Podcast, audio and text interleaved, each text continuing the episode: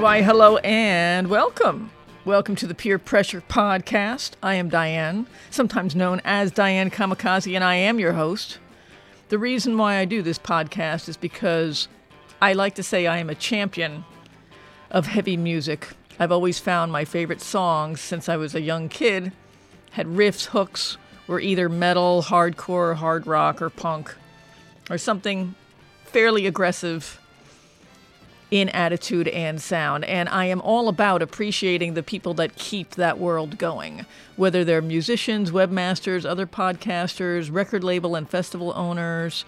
It's important to me to recognize what these people do in that realm of music. So, I am here to bring them to you in a different context, more than a Wikipedia entry or a press release, a little more personal and a lot more fun. I'm a rocker for life, and I hope these episodes do make a difference.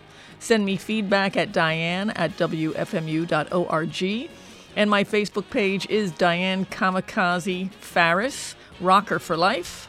Like my page there, and I will keep everybody updated on podcast episodes in that space. Thanks so much for listening, and stay tuned.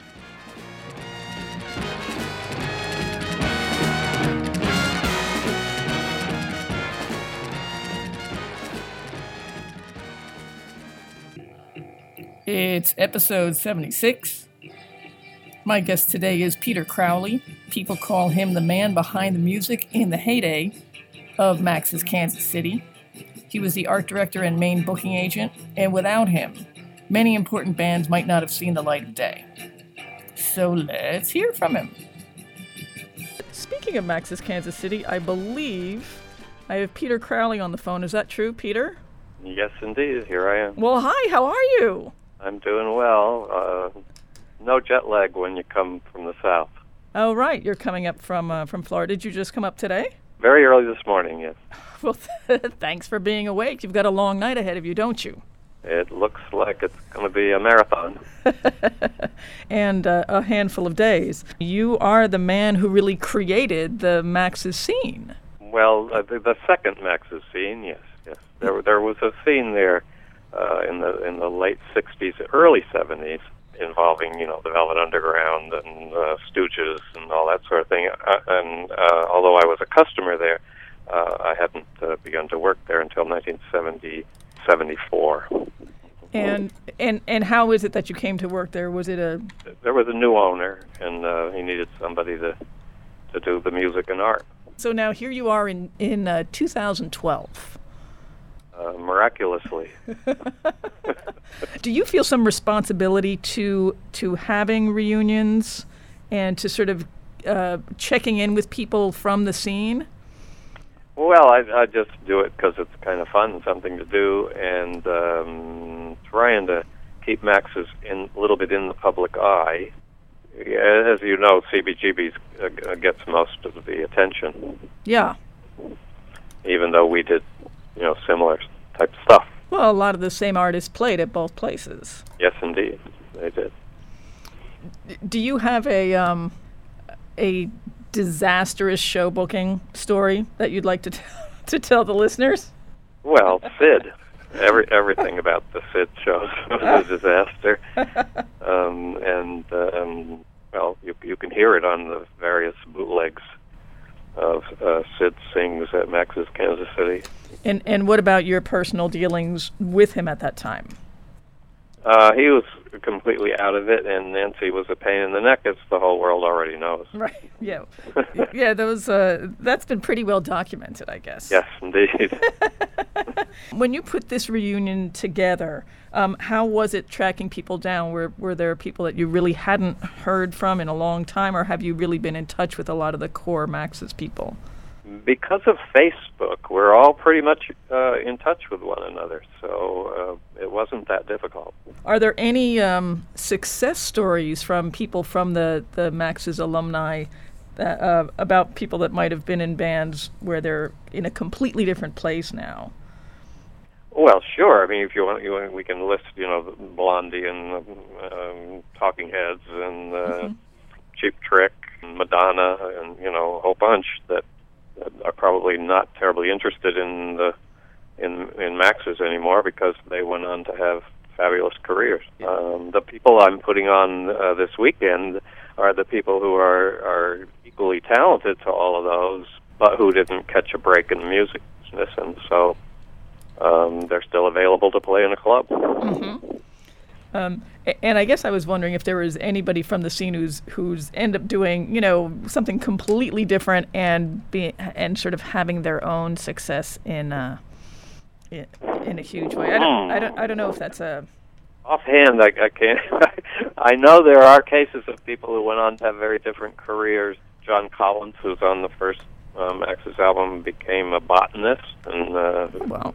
Uh, but there are various other stories like that. How long did it take you to put together this entire event? Uh, I started seriously working on it in September.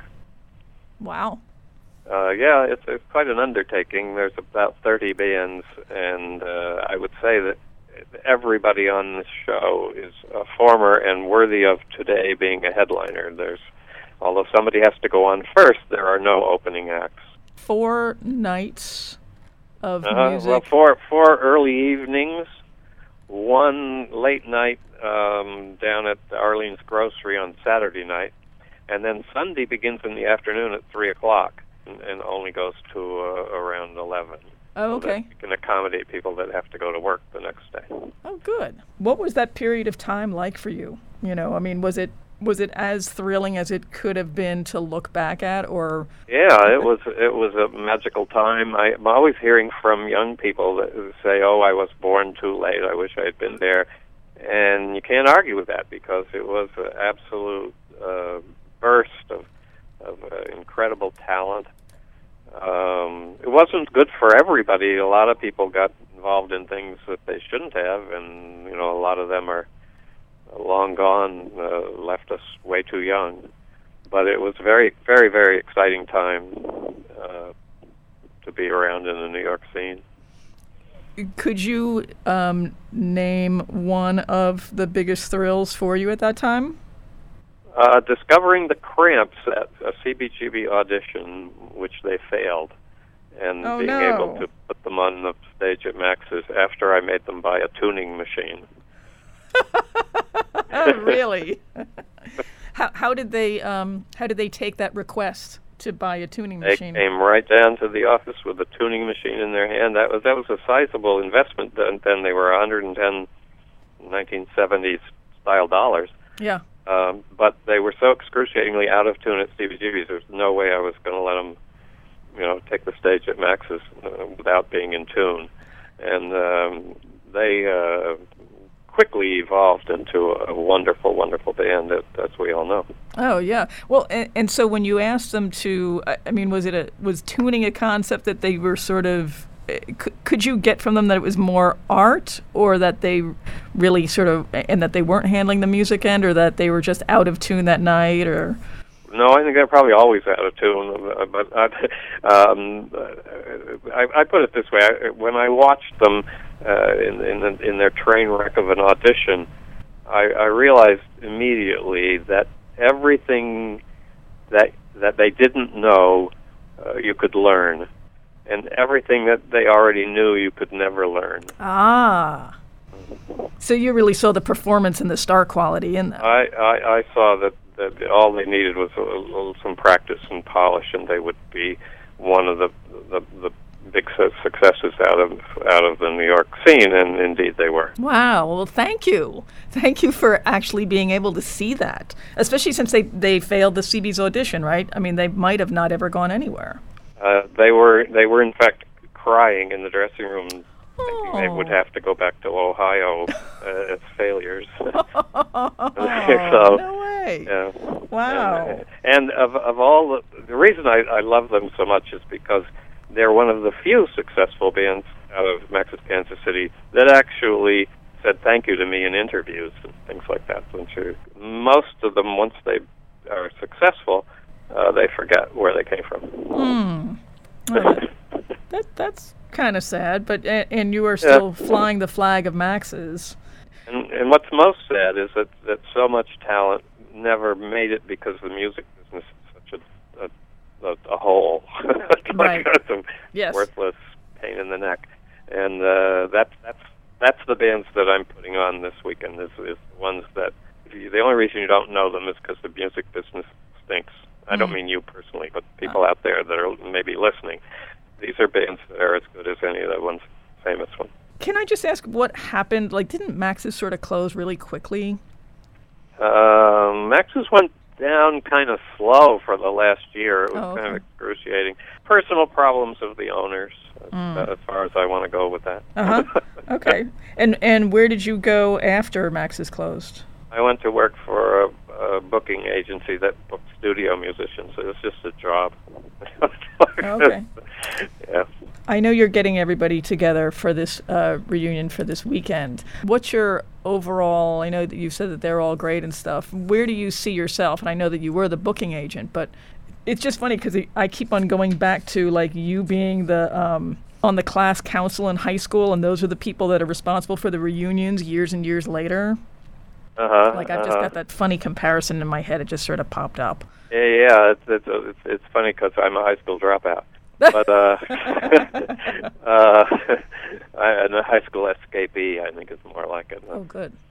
Well, I yeah, I don't know if it's exactly like that, and it's not the re the idea the reunion thing may be may be uh, a little misleading because we certainly want people to come who who never were able to come at the time. Most you know, especially the ones that were who weren't even born or who were two years old or whatever. Mm-hmm. Um, you know, that they're the they're the people I most want to have show up because they, you know this is their opportunity to catch us while we're still alive. Yeah, and Jayne had mentioned that also.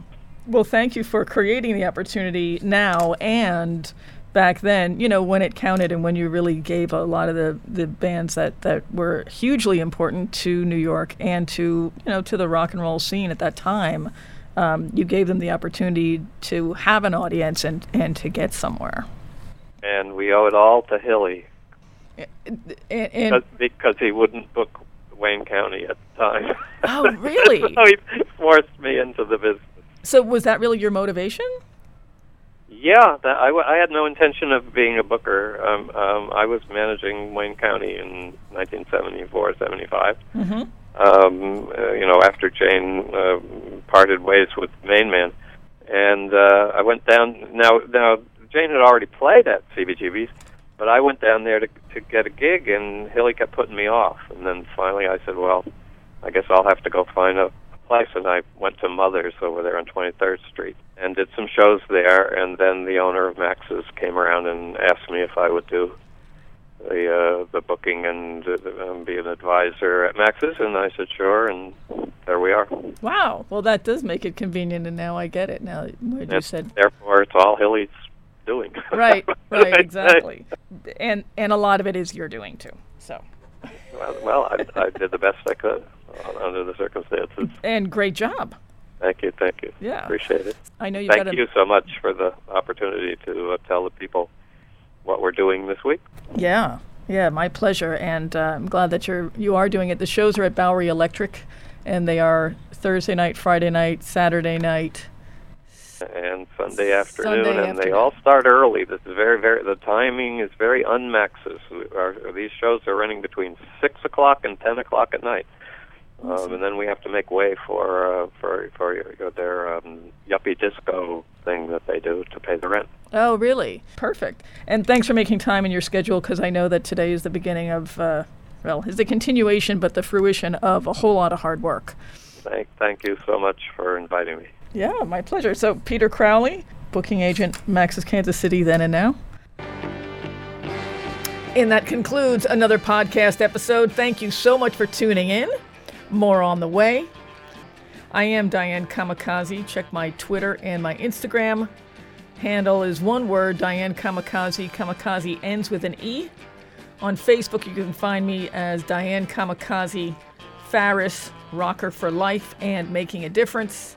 The full link to my uh, index of shows and podcasts is can be found on wfmu.org slash playlists slash DK.